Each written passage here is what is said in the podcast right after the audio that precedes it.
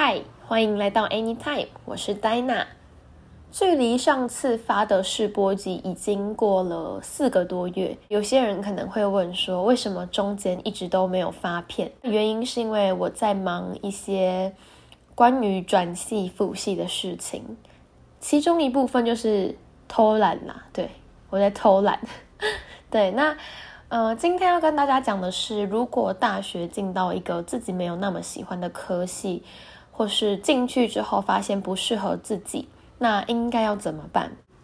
那首先我会进到这个学校科系，是因为只考考察没有上了自己想要的科系，后面就随意填，结果竟然不知道为什么自己填了这个科系，对我到现在还不知道。那。第一个部分当然是下定决心要转系嘛，所以也查了很多转系的资料。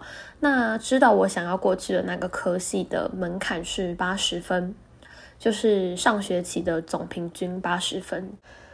那后来我的上学期总成绩平均是九十一点零分，但其实当下我还是非常犹豫要去世新广电的广播组，还是世新的口传系。因为广播组的名额是两个，口传系的名额是八个。当下的我其实不知道一次可以投很多个系，大家都以为一次只能报名一个系，所以就觉得，哎，如果我这个系没上了，我是不是半年的努力就白费了？当下爬文真的是完全没有人知道一次可以投很多系的，所以如果有听到这个消息的你。嗯，很幸运，一次可以投很多戏。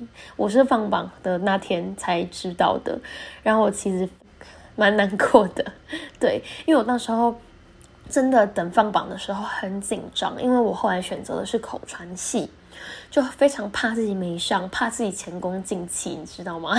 对，我后来有顺利申请上了世新的口传系，有申请辅系。就是八十分，纯粹看成绩谁比较高就录取。那我申请的是世新广电的广播组，我申请上的成绩是九十一点零分。对，那我后来也顺利申请上了。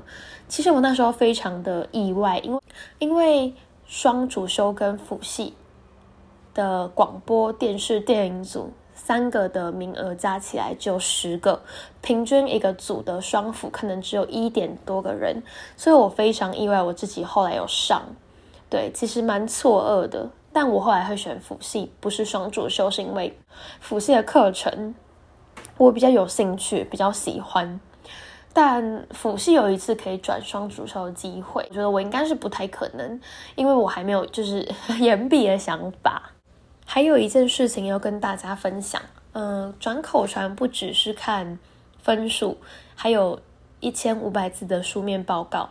那有些人可能会认为成绩高就非常有优势，但其实教授很着重你的书面报告，所以书面报告其实是非常重要，比成绩还要重要的。因为成绩就是一个门槛，但不是取决于你最后录取的一个选项。最重要的是你的报告。那我那时候还要请我们原系的班导帮我写推荐函。那他有帮我跟另外一个申请广电的电视组的同学写。我们后来两个都有录取。希望这个讯息有办法帮助到一些想要转系的学生。如果有试新的人想要知道一些详细的情形的话，可以传信息问我，我会不吝啬的跟你分享。对。那我们今天的闲聊就到这里，那我们下次见，拜拜。